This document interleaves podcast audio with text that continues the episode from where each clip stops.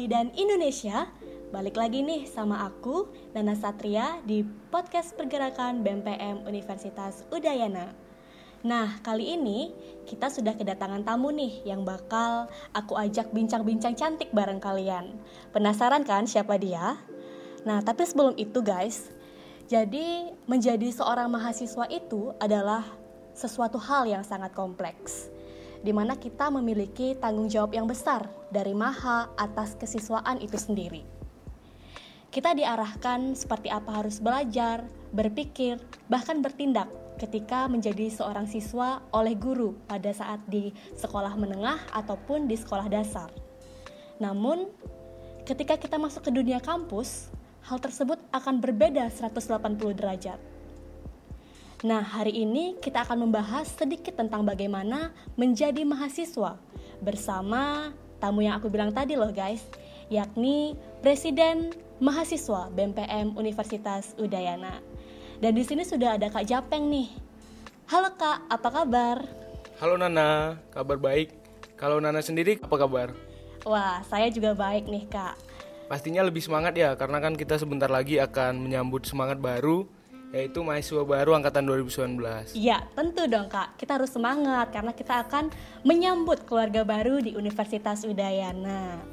Oh ya Kak, ngomong-ngomong, ini kan sebentar lagi kita akan kedatangan maba Kak ya. Iya. Nah, untuk persiapannya sendiri seperti apa sih Kak penyambutannya?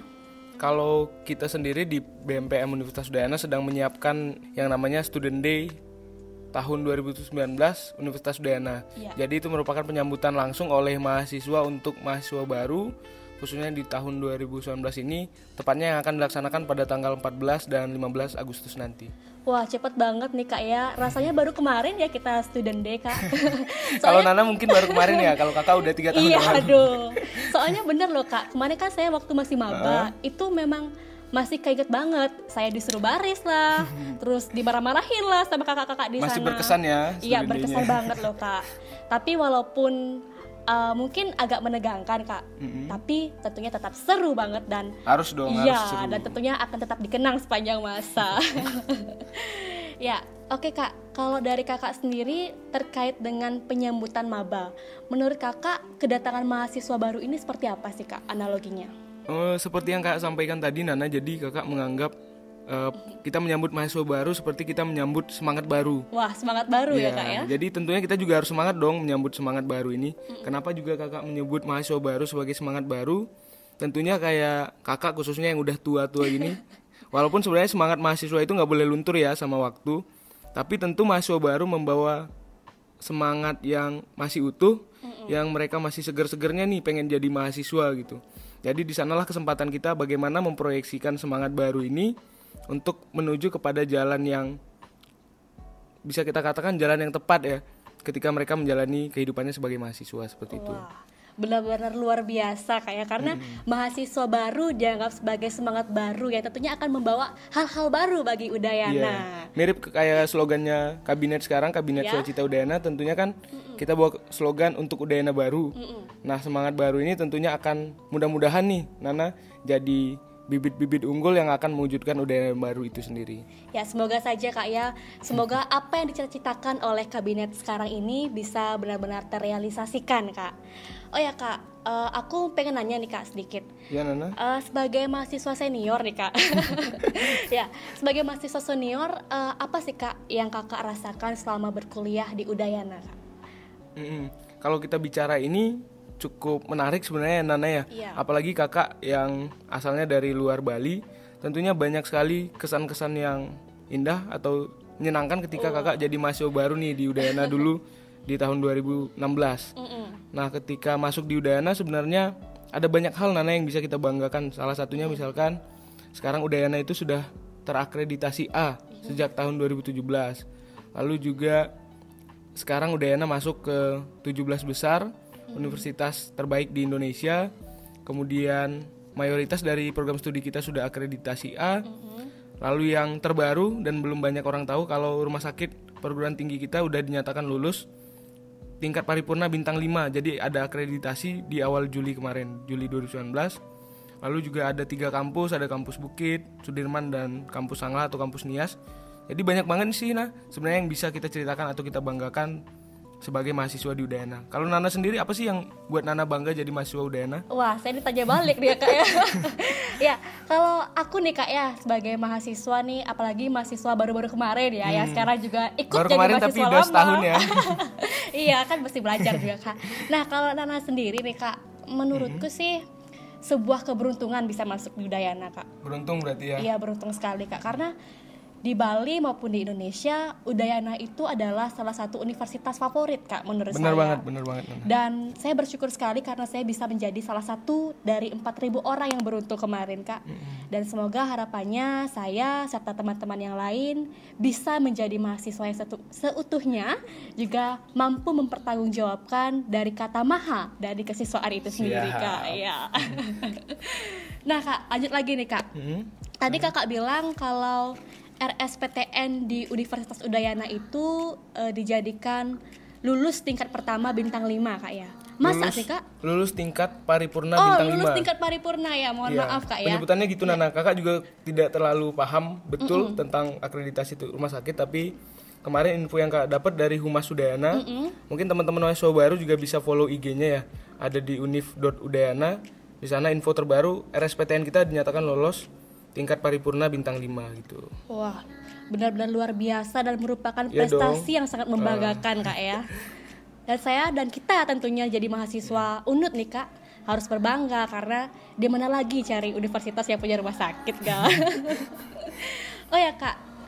Nah eh, kalau kita berbicara tentang mahasiswa nih kak. Jadi kalau tidak salah saya pernah dengar nih kak bahwa mahasiswa itu menjadi pewahyu rakyat. Iya. Iya. Kalau boleh tahu sih kak, pewahyu rakyat itu seperti apa kak ya?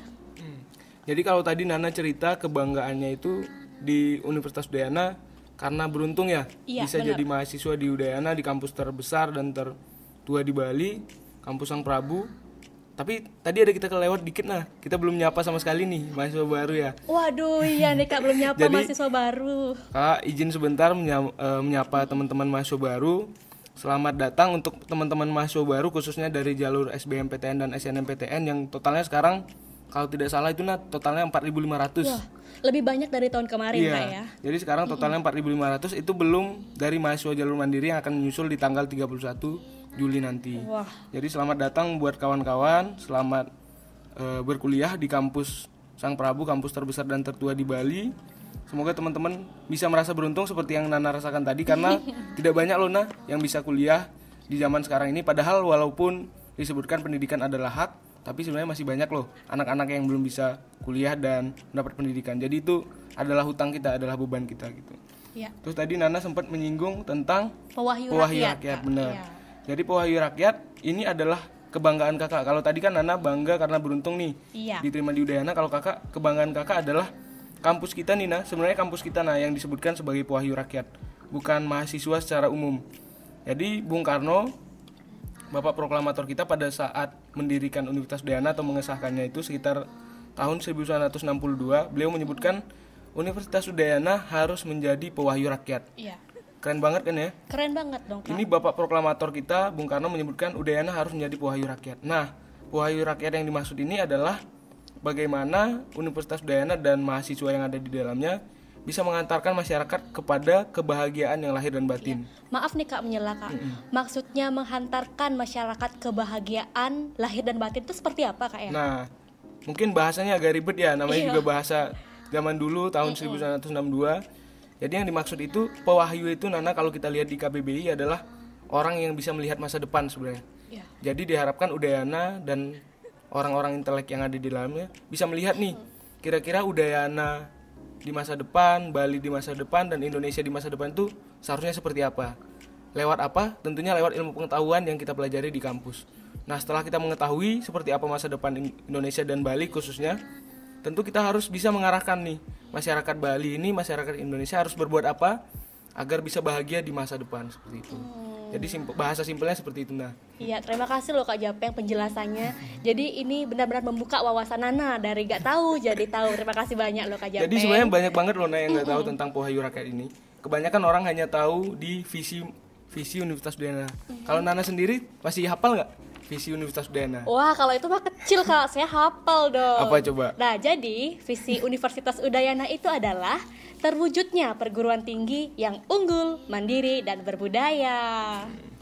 Jadi itu tadi visi Universitas Udayana yang Iya. sering banget ya kita dengar ya dari PKKMB, terus kemudian di Student Day. Hmm. Tapi teman-teman, visi ini sebenarnya adalah eh, tujuan jangka pendek yang sering mungkin berubah-ubah di masa kepemimpinan rektor kita.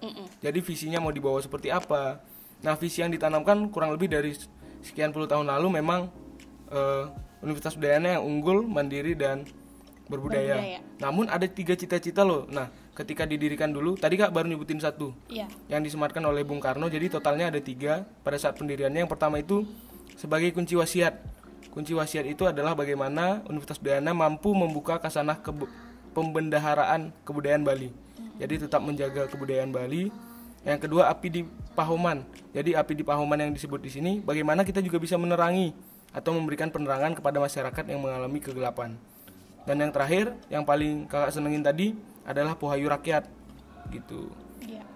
Oh ya kak, kalau boleh Nana tahu nih kak, menurut kakak apakah di Universitas Udayana itu sudah benar-benar eh, merealisasikan sebagai pewahyu rakyat kak, baik dari universitasnya maupun dari mahasiswanya itu sendiri? Sebenarnya sulit nih jawab pertanyaannya nah. Kenapa? Karena yang ngasih kan Bung Karno. Sebenarnya yang bisa menilai sebenarnya adalah Bung Karno sendiri. Iya. Tapi kalau dari sudut pandang kakak nih, apakah Udayana atau mahasiswa di dalamnya sudah layak disebut sebagai pewahyu rakyat? Eh, gimana ya cara jawabnya? Sebenarnya mahasiswa Udayana dan Universitas Udayana sudah melakukan banyak sekali pengabdian Nana. Misalkan lewat kuliah kerja nyata atau KKN yang sekarang juga sedang dijalani oleh sekitar 4.000 lebih mahasiswa di Udayana. Kemudian juga banyak pengabdian-pengabdian atau kerjasama yang dilakukan oleh dosen dengan masyarakat. Iya. Terus juga ada pengabdian langsung oleh mahasiswa lewat beberapa organisasi mahasiswa. Jadi sebenarnya kalau untuk mengabdi sudah banyak sekali nih nah pengabdian-pengabdian yang dilakukan oleh Udayana. Tapi menurut sudut pandang kakak itu belum cukup maksimal Iya. untuk dikatakan sebagai pohayu rakyat. Masih banyak ruang-ruang kosong yang belum diisi. Utamanya seperti ini nah.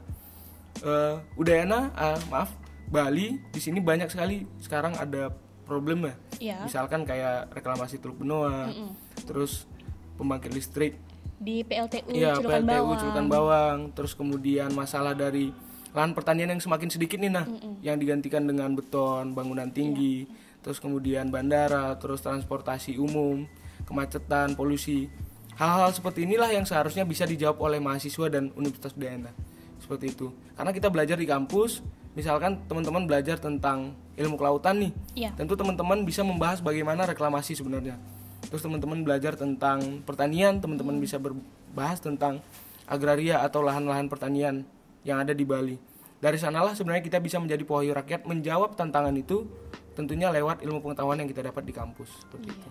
Ya jadi kesimpulannya memang kita sudah mulai menjadi pewahyu rakyat tetapi belum dioptimalkan Iya, ya? masih banyak ruang-ruang kosong yang masih bisa kita isi dan tentunya itu adalah kesempatan kita semua termasuk mahasiswa baru yang sebentar lagi masuk seperti itu. Ya benar sekali nih kak Bahwasanya menjadi seorang mahasiswa tentunya tidak hanya bermodalkan intelektual saja Tapi harus memiliki sikap yang kritis menyikapi isu-isu yang berkembang di masyarakat Kayaknya Nana juga udah berpengalaman banget ya. Aduh enggak sih kak, saya ini masih remahan rengginang Oke nih kak, balik lagi ke Kita bahas maba lagi kak ya, mahasiswa Iya. baru Nah, kalau mahasiswa baru ini kan antara transisi dari sekolah menengah ke mahasiswa atau ke perguruan tinggi Bener Nah, banget.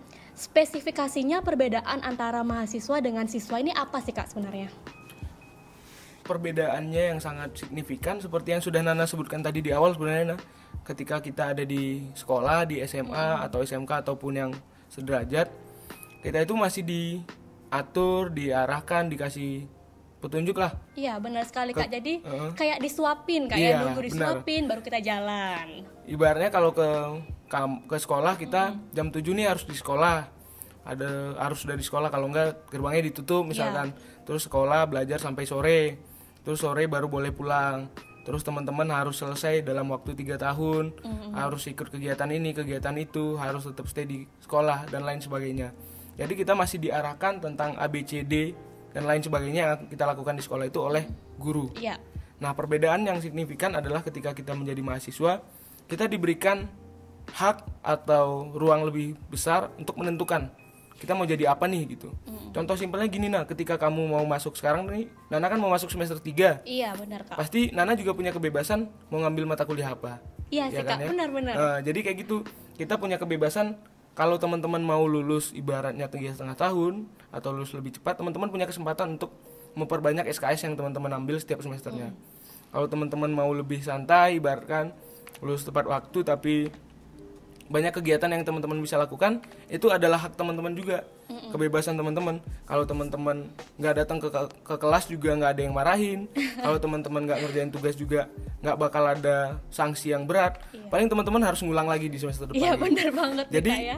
sebenarnya bukan seutuhnya ini adalah kebebasan atau kemerdekaan yang menyenangkan tapi di balik itu ada tanggung jawab nah. Ketika kita diberikan kemandirian atau kebebasan untuk menentukan pilihan maka kita juga sepenuhnya bertanggung jawab atas pilihan yang kita ambil gitu Mm-mm. Ya tadi kan kita udah bahas tentang sistem pendidikannya yang beda kak ya. Kalau di sekolah menengah dulu kita lebih terikat dengan aturan, dengan kurikulum dan lain sebagainya. Tapi kalau kita di mahasiswa di perguruan tinggi ini kita bebas terserah kita kak. Tapi harus siap menanggung resiko dan kita harus siap untuk bertanggung jawab tentunya. Nah mungkin kak apa ada lain hal lain lagi kak yang membedakan antara sekolah menengah dengan perguruan tinggi kak? Sebenarnya banyak banget ya nah. Ketika kita bicara perbedaan antara SMA dan eh, SMA atau yang sederajat dengan kuliah banyak banget yang bisa berbeda. Tapi yang utama yang kakak sorotin tadi itu sih yang berbeda bagaimana kita bebas menentukan. Nah kakak juga punya tips untuk teman-teman nih karena kan kita bebas nih menentukan. Iya. jadi ada yang namanya rencana studi. Wah rencana studi kak ya. Apa tuh kak? jadi rencana studi adalah bagaimana teman-teman menggambarkan misalkan teman-teman berencana untuk kuliah 8 tahun 8 semester. Iya. Maaf 8 semester atau 4 tahun. Teman-teman coba dirancang mulai sekarang setiap semester apa target-target atau kegiatan-kegiatan yang akan teman-teman lakukan, apa prestasi-prestasi atau lomba-lomba yang akan mungkin teman-teman capai. Jadi walaupun teman-teman bebas untuk menentukan tapi teman-teman punya rancangan dari sekarang nih gitu. Iya, luar biasa sekali nih ya teman-teman kita dapat tips dan trik dari mahasiswa senior dan juga presiden mahasiswa BMPM Universitas Udayana. Mungkin bisa diikuti karena memang benar kita juga harus memiliki rencana studi terkait apa yang akan kita lakukan di masa depan, kita ingin menjadi apa dan ingin menjadi siapa. Nah, tapi saya benar-benar tertarik nih kak. Kalau kakak, kakak punya rencana studi nggak kak? Ini sebenarnya pertanyaan yang kakak takutin sebenarnya. Iya. Ketika kakak memberi saran rencana studi, sebenarnya kakak dulu di semester 1 itu sempat membuat rencana studi Iya. yang mungkin tidak bisa dijalani sepenuhnya gitu. Kok gitu sih kak? Nah, di sini kakak akan cerita. Dulu kakak sempat membuat rencana studi, misalkan kakak pengen lulus tiga setengah tahun, Iya. terus aktif berorganisasi, terus punya banyak prestasi, juga pengennya setelah kuliah itu udah punya rancangan untuk lanjut di S2. Itu dulu rancangan ketika di semester 1. Tapi Nana, seperjalanan kita kuliah tentunya dimasuk semester 2, semester 3, kita akan semakin dewasa untuk menentukan pilihan. Kita juga akan bertemu dengan realita apakah rencana itu bisa sesuai dengan kenyataan yang kita jalani seperti Iya. itu. Jadinya setiap semester penting untuk kita kemudian memperbaiki lagi rencana studi itu. Nah, sekarang Kakak punya rencana jadi kakak tetap punya rencana dari semester 1 namun setiap semester tentu ada perubahan-perubahan yang mudah-mudahan semakin baik ya. Iya. Jadi kayak Semoga, misalkan Kak, ya. sekarang eh, rencana studi kakak di semester ini akan menuntaskan dulu tugas-tugas sebagai eh, presiden mahasiswa di organisasi lewat beberapa program kerja program kerja kegiatan-kegiatan yang sudah kakak persiapkan. Kemudian di semester depan semester 8 kakak akan fokus untuk menuntaskan studi. Jadi lewat eh, menuntaskan KKN, terus kerja praktik dan tugas-tugas lainnya sehingga mudah-mudahan nih bisa lulus di semester 8 gitu. Iya. Wah, luar biasa kayak ini semakin menarik untuk kita kulik bersama nih, Kak. Tadi karena menyinggung soal organisasi nih, Kak. Iya. Kakak kan udah ikut organisasi mungkin dari semester berapa dulu, Kak? Dari semester 2 nah, semester Oh, 2 iya. awal. Dari semester 2. Nah, kira-kira apa sih yang Kakak rasain eh, saat ikut organisasi di samping juga harus kuliah, Kak? Sebenarnya gimana ya ceritainnya? Jadi kalau dari sudut pandang kakak enak sih, nyaman gitu. Ketika kita karena tergantung kepada pribadi masing-masing orang ya. Orang akan ada yang lebih senang ketika dia fokus di kelas, terus di lab mungkin menyelesaikan penelitian ataupun membaca jurnal dan lain sebagainya, memperkaya literasi, kemudian lulus dengan uh, IPK yang mungkin tinggi. Tapi kakak sendiri pribadinya yang lebih senang kepada uh, bisa memanfaatkan waktu dengan banyak kegiatan. Contoh salah satunya adalah lewat kegiatan di organisasi. Jadi selain kakak harus capek nih belajar ibaratnya di uh, pikiran di kelas kakak juga terbiasa untuk bertemu atau berinteraksi dengan orang-orang di organisasi. Kakak terbiasa untuk membentuk merancang sebuah kegiatan terbiasa untuk menyelesaikan problem dan lain sebagainya. Sehingga kak rasa sebenarnya di organisasi pun kakak belajar gitu. Jadi sama-sama nikmat meskipun keduanya harus ada yang saling dikorbankan gitu. Iya jadi benar banget sih kak, uh, Nana juga setuju sih bahwasannya selain kita harus menambah pengetahuan, hmm. kita juga perlu untuk mengasah soft skill kita pastinya melalui dong. iya melalui ikut organisasi. Selain itu kita juga pastinya mendapatkan teman-teman baru kak ya. Nah iya. itu juga salah satu perbedaan mencolok nah dibanding hmm. kita di SMA dulu. Di kuliah tentu banyak sekali pilihan organisasi, pilihan kegiatan dan ibaratnya kalau bahasa tingginya nih ya mm-hmm. di kampus itu adalah di mana ruang kebebasan berpikir ruang dialektika itu dijamin. Jadi teman-teman silahkan selama ada di kampus selama ada di universitas silahkan perbanyak pengalaman lewat kegiatan perbanyak ilmu lewat apa ya bertukar pikiran dengan banyak orang seperti itu. Jadi nggak sekedar di kelas dapat ilmu ujian pulang lulus gitu. Nggak sekedar itu.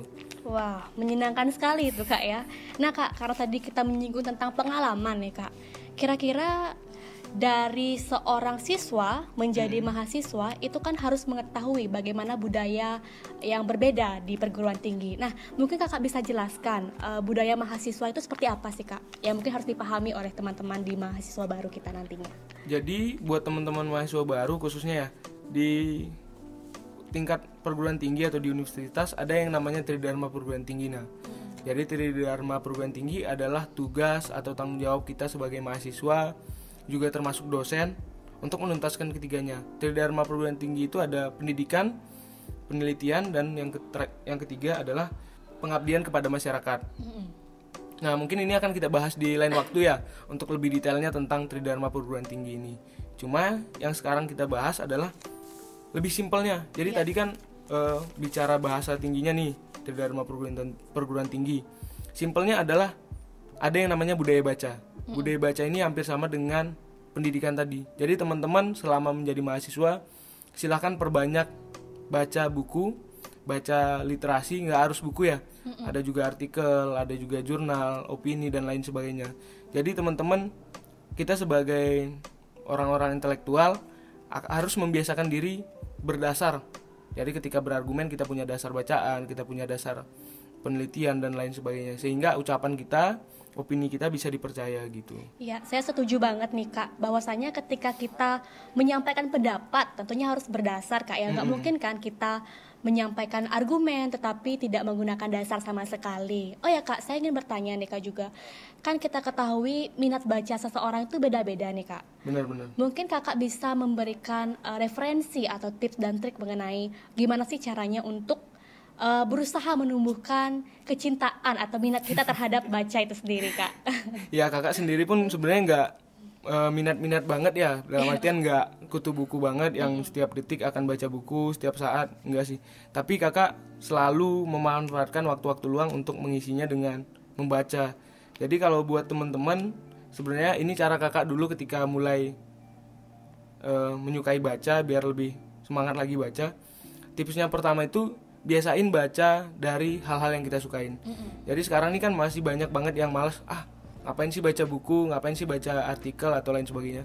Coba aja mulai dengan baca hal-hal yang kita sukain kayak gitu. Mm-hmm. Kalau misalnya kakak dulu di awal tuh kakak suka banget sama ya, teknologi penerbangan, misalnya pesawat, terus aerodinamika. Jadi kakak coba baca uh, artikel-artikel walaupun sebenarnya belum bisa diserap sepenuhnya ya. Yeah. Jadi kak baca uh, pesawat sejarahnya gimana sih, terus masuk kepada Pak Habibie mungkin iya. gimana Pak Habibie dulu berkuliah terus masuk lagi kepada dari Pak Habibie nyambung lagi ke Indonesia akhirnya ada keterkaitan antar bahan bacaan jadi pertama saran kakak baca hal yang kita sukai entah itu buku artikel berita setelah itu setelah kita terbiasa membaca ada budaya membaca silahkan baca hal-hal lain yang mungkin kurang kalian sukai tapi penting nih rasanya mm -hmm. untuk diketahui kayak gitu Oh iya kak. Jadi berangkat dari membaca apa yang kita sukai kak ya. Tapi jangan baca perasaan loh kak. yang penting, yang penting bacaannya tetap berbobot sih Iya, benar. karena kan sekarang juga banyak banget berita-berita yang mungkin nggak berdasar Hmm. jadi tetap pada bacaan-bacaan yang berbobot Iya, benar sekali, Kak. Nah, kalau kita sudah menemukan eh, minat terhadap baca nih, Kak. Setelah itu budaya apa lagi sih, Kak, yang akan tumbuh, Kak? Nah jadi sebenarnya kalau kita hitung total itu Nana tadi kan ada tridharma perguruan tinggi tuh pendidikan, penelitian dan pengabdian. Kalau di kakak simpelkan tadi kita pertama membaca. Setelah kita membaca kita berdiskusi. Jadi setelah kita baca apa yang kita baca itu tentu akan ada banyak pertanyaan, banyak perspektif tentang bacaan kita. Nah setelah itu coba kita diskusikan dengan orang lain tentunya di kampus nih misalnya.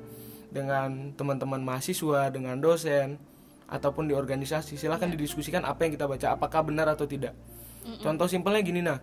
Misalkan kita tahu bahwa pendidikan itu adalah hak Iya, benar, Kak. di undang-undang dasar disebutkan di pembukaan undang-undang dasar juga disebutkan.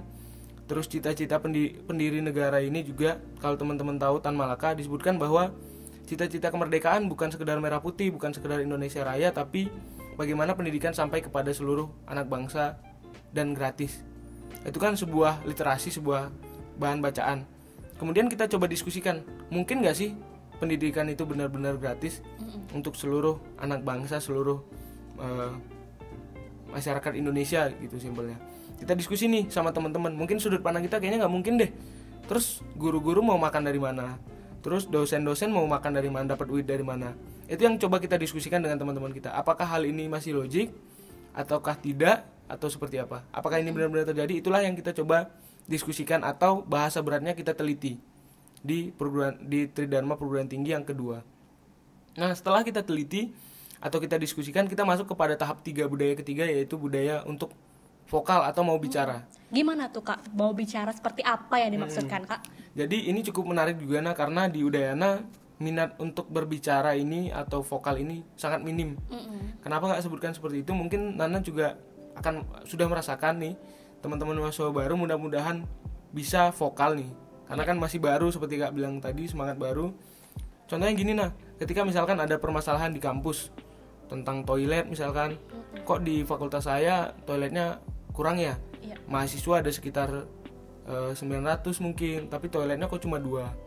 Walaupun mungkin kuliahnya ganti-gantian tapi pasti ada aja misalkan 100 atau 50 mahasiswa yang standby di kampus. Tapi kok toiletnya cuma dua ya kayaknya kurang memadain. Tapi sering kali permasalahan itu hanya dibahas atau didiskusikan di balik layar nih bahasanya nah. Jadi di kosan atau di kantin bareng teman-teman eh, setongkrongan. Tapi nggak pernah disuarakan ke mana pun. Oh. Terus ke mana sih kak kita harus menyuarakan itu kak? Siapa yang akan mendengarkan? Sebenarnya ketika kita bicara kepada siapa, kita bisa analisis dulu nih nah, siapa yang bertanggung jawab akan permasalahan yang kita bahas. Kalau kita pakai contoh tadi misalkan toilet di kampus, tentu saja birokrasi atau eh, pejabat kampus yang memiliki wewenang, misalkan di dekanat, direktorat. Ketika misalnya di salah satu fakultas toiletnya kurang, ayo kita pertanyakan kepada dekanat misalkan. Atau teman-teman bisa menyuarakan suaranya lewat organisasi mahasiswa yang ada di fakultasnya. Kita tanya nih bareng-bareng. Itulah yang kakak sebut dengan vokal. Kenapa sih toiletnya kurang? Gitu. Tentu mereka akan punya penjelasan. Entah itu penjelasan itu dapat diterima atau tidak, itu akan kembali lagi kepada diskusi kita. Ketika misalkan eh, alasan atau argumen mereka tidak bisa kita terima setelah diskusi, coba kita cari solusi nih nah, gimana untuk menyelesaikannya. Jadi tadi kan udah ada tiga tahap tuh, Iya benar kak. dari baca, Diskusi diskusi, sama vokal. sama vokal. Iya. Itu sebenarnya kita sudah sampai kepada taraf baik lah, kalau kakak boleh kategorikan. Namun ada satu ta- eh, taraf lagi, satu tingkatan lagi yang jika kita bisa sampai, itu sangat maksimal. Adalah pada bagaimana kita menyelesaikan atau mengadvokasikannya bahasa kerennya.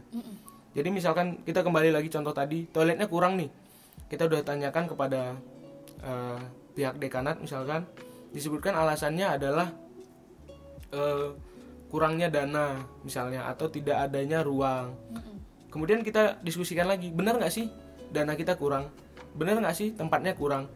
Setelah kita coba dapat hasilnya, hasil diskusi, kemudian kita coba sampaikan lagi kepada dekanat bahwa sebenarnya enggak kok pak. Setelah dasar diskusi kami, penelitian kami, itulah kembali lagi kita harus punya dasar ketika berargumen. Kami sudah pelajarin bahwa ternyata kita punya uang sebesar sekian. Kita punya ruang di tempat-tempat ini yang sebenarnya layak untuk dibuatkan Toilet. toilet kayak gitu. Nah, ketika kita mencoba advokasikan, mencoba mengubah kebijakan atau mendesak pemerintah atau suatu pemangku kebijakan untuk membuat kebijakan itu disebut dengan advokasi dan itu terjadi contohnya tadi toilet itu dibuatkan di sanalah peran mahasiswa benar-benar dihargai benar-benar mahasiswa sudah mencapai fungsinya sebagai mahasiswa. Tapi Nana ini juga cukup luas. Ketika tadi kita bicara contohnya di kampus nih ya Iya. toilet kita juga bisa bicara masalah yang lebih luas masalah masyarakat. Karena Tridharma perguruan tinggi yang ketiga adalah pengabdian kepada masyarakat. Bagaimana kita bisa membantu masyarakat menyelesaikan permasalahannya, mengadvokasikan mereka, sehingga balik lagi ke awal tadi kak sempat cerita bahwa kita berhutang kepada setiap orang yang tidak merasakan pendidikan, Iya. dan di sanalah kita bisa mengamalkannya lewat Tridharma perguruan tinggi seperti itu. Iya, benar sekali ya kak. Jadi kalau ringkasnya nih, kalau Nana simpulkan ada empat budaya mahasiswa yang wajib kita ketahui dan kita tumbuhkan pada saat masuk di perguruan tinggi. Yang pertama itu ada budaya baca, kemudian budaya diskusi, selanjutnya adalah vokal atau menyuarakan, dan yang terakhir adalah menyelesaikan atau mengadvokasikan. Luar biasa sekali ya kak. Oh ya kak, eh, jadi sebelum kita tutup nih Iya. eh, podcast kita pada kesempatan kali ini, dari kakak sendiri apakah ada harapan tertentu nih kak? Terlebih lagi karena kita sebentar akan menghadapi masa orientasi kak. Iya. Mm-mm. Untuk kakak apa ada harapan bagi masa orientasi yang di universitas maupun di fakultas kak? Jadi Nana eh, ketika kita bicara tentang masa orientasi, tentu agak sedikit berat ya. Hmm. Mungkin Nana masih ingat ketika di tahun lalu dan kakak juga merasakan di tiga tahun lalu bahwa masa orientasi di Udayana itu cukup padat, cukup banyak dan melelahkan. Mulai nanti teman-teman mahasiswa baru angkatan 2019 akan merasakan PKKMB di tanggal 12 Agustus, lalu student day di tanggal 14-15 Agustus, lalu ada PKKMB, PKKMB fakultas dan student day fakultas. Jadi pasti akan sangat lelah, sangat capek. Tapi sebenarnya teman-teman mahasiswa baru angkatan 2019 ini perlu teman-teman ingat bahwa setiap hal yang teman-teman lakukan di masa orientasi, setiap hal yang teman-teman rasakan sulit, semuanya memiliki makna dan pesan atau nilai yang ingin disampaikan kepada teman-teman. Termasuk juga proses yang teman-teman jalani seharusnya membantu teman-teman untuk bisa menjadi mahasiswa secara seutuhnya. Jadi memudahkan teman-teman untuk kuliah nanti. Mungkin Nana juga sudah merasakannya. Tapi ini yang perlu teman-teman ingat bagaimana teman-teman bisa mendapatkan nilai itu. Jadi misalkan nih teman-teman di, diwajibkan atau di ketentuan eh, memakai pakaian putih Mm-mm. Wah kenapa harus pakaian putih gitu loh? Ah, jadi itu yang harus teman-teman dapatkan nilainya. Teman-teman berhak untuk bertanya kepada siapa saja termasuk panitia, pelaksana, kepada organisasi yang menanggung jawabin atau kepada dosen, kenapa harus berpakaian putih. Jadi mungkin itu sebagai tugas teman-teman ya, mahasiswa baru untuk tadi tadi nah. Jadi mereka akan kita pancing untuk vokal. Coba nih ditanya, kenapa sih Kak kami harus pakai pakaian putih? Kayak gitu. Jadi misalnya teman-teman dikasih tugas harus membaca buku atau dikasih tugas eh, mencari permasalahan di suatu tempat menyelesaikan. Coba pertanyakan apa nilainya sebenarnya. Jadi teman-teman selama masa orientasi, teman-teman harus bisa menangkap semua nilai itu, merasakan proses itu walaupun berat. Teman-teman percayalah seperti yang disampaikan Tan Malaka, terbentur, terbentur, terbentur dan terbentuk. Jadi walaupun teman-teman capek sekarang, teman-teman akan terbiasa untuk melakukan hal berat sehingga nanti teman-teman bisa menjadi pribadi yang lebih baik lagi. Karena pasti Nana sudah merasakan sekarang walaupun dulu ospek capek nih, Iya. masa orientasi capek, pasti kuliah lebih capek lagi. Iya benar kak, benar sekali.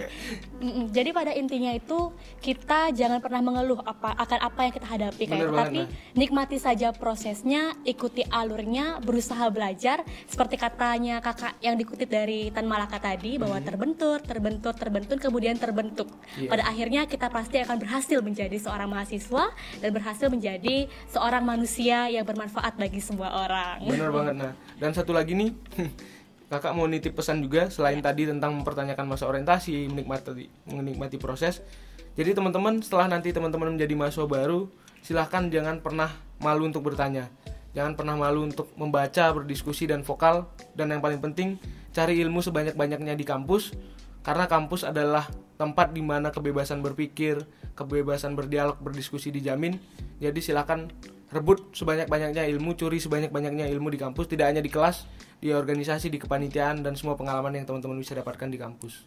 gitu. Iya, benar sekali deh, luar biasa sekali ya. Nah, Kak Japeng, sebelum kita tutup nih Kak, apa ada closing statement yang ingin Kakak sampaikan untuk uh, para teman-teman kita di mahasiswa baru nantinya, Kak?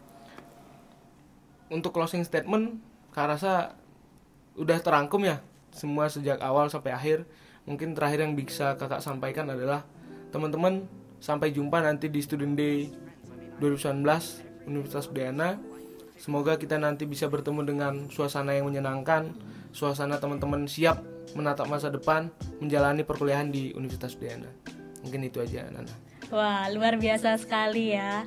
Senang sekali rasanya saya bisa bergabung di sini bersama Kak Japeng. Walaupun yeah. jujur Kak ya, saya pribadi merasa deg-degan sekali karena pertama kalinya duduk berhadapan dengan presiden mahasiswa gitu loh. Kapan lagi bisa mendapatkan momentum seperti ini? ya, jadi kalau misalnya bisa kita simpulkan nih kak bahwasanya Universitas Udayana sejauh ini sudah siap untuk menyambut kedatangan mahasiswa baru sebagai semangat baru. Bahkan kita di sini sebagai mahasiswa yang lebih awal masuk juga tidak sabar bertemu dengan keluarga baru. Dan untuk teman-teman mahasiswa baru tetap semangat untuk menjalani setiap proses yang ada walaupun itu selama masa orientasi ataupun setelah masa perkuliahan berlangsung. Karena setiap proses itu tentu perlu untuk kita lakukan guna menjadi mahasiswa yang lebih baik, baik untuk untuk, untuk diri sendiri, untuk keluarga, untuk masyarakat, bahkan untuk bangsa dan negara ini. Jadi tetap semangat karena semua perlu prosesnya. Jadi senang sekali saya di sini bisa menjadi moderator yang sudah mengajak kalian berbincang-bincang cantik bersama Presiden Mahasiswa. Ya terima kasih juga Nana. Walaupun Nana deg-degan, kayaknya kakak juga deg-degan ya. Karena ini baru pertama kali nih podcast kita. Mudah-mudahan Nana juga bisa nemenin mahasiswa Udayana lebih sering lagi ke depannya nih. Ya semoga saja ya kak. Semoga podcast kita bisa diterima oleh mahasiswa Universitas Udayana. Oke nih, jadi sekian uh, obrolan cantik kita di podcast pertama ini. Saya Nana Satria. Saya Javan Suman Tobing. Kami pamit undur diri. Terima kasih sudah mendengarkan dan sampai jumpa di siaran podcast berikutnya. Dan ayo, ayo bergerak. bergerak.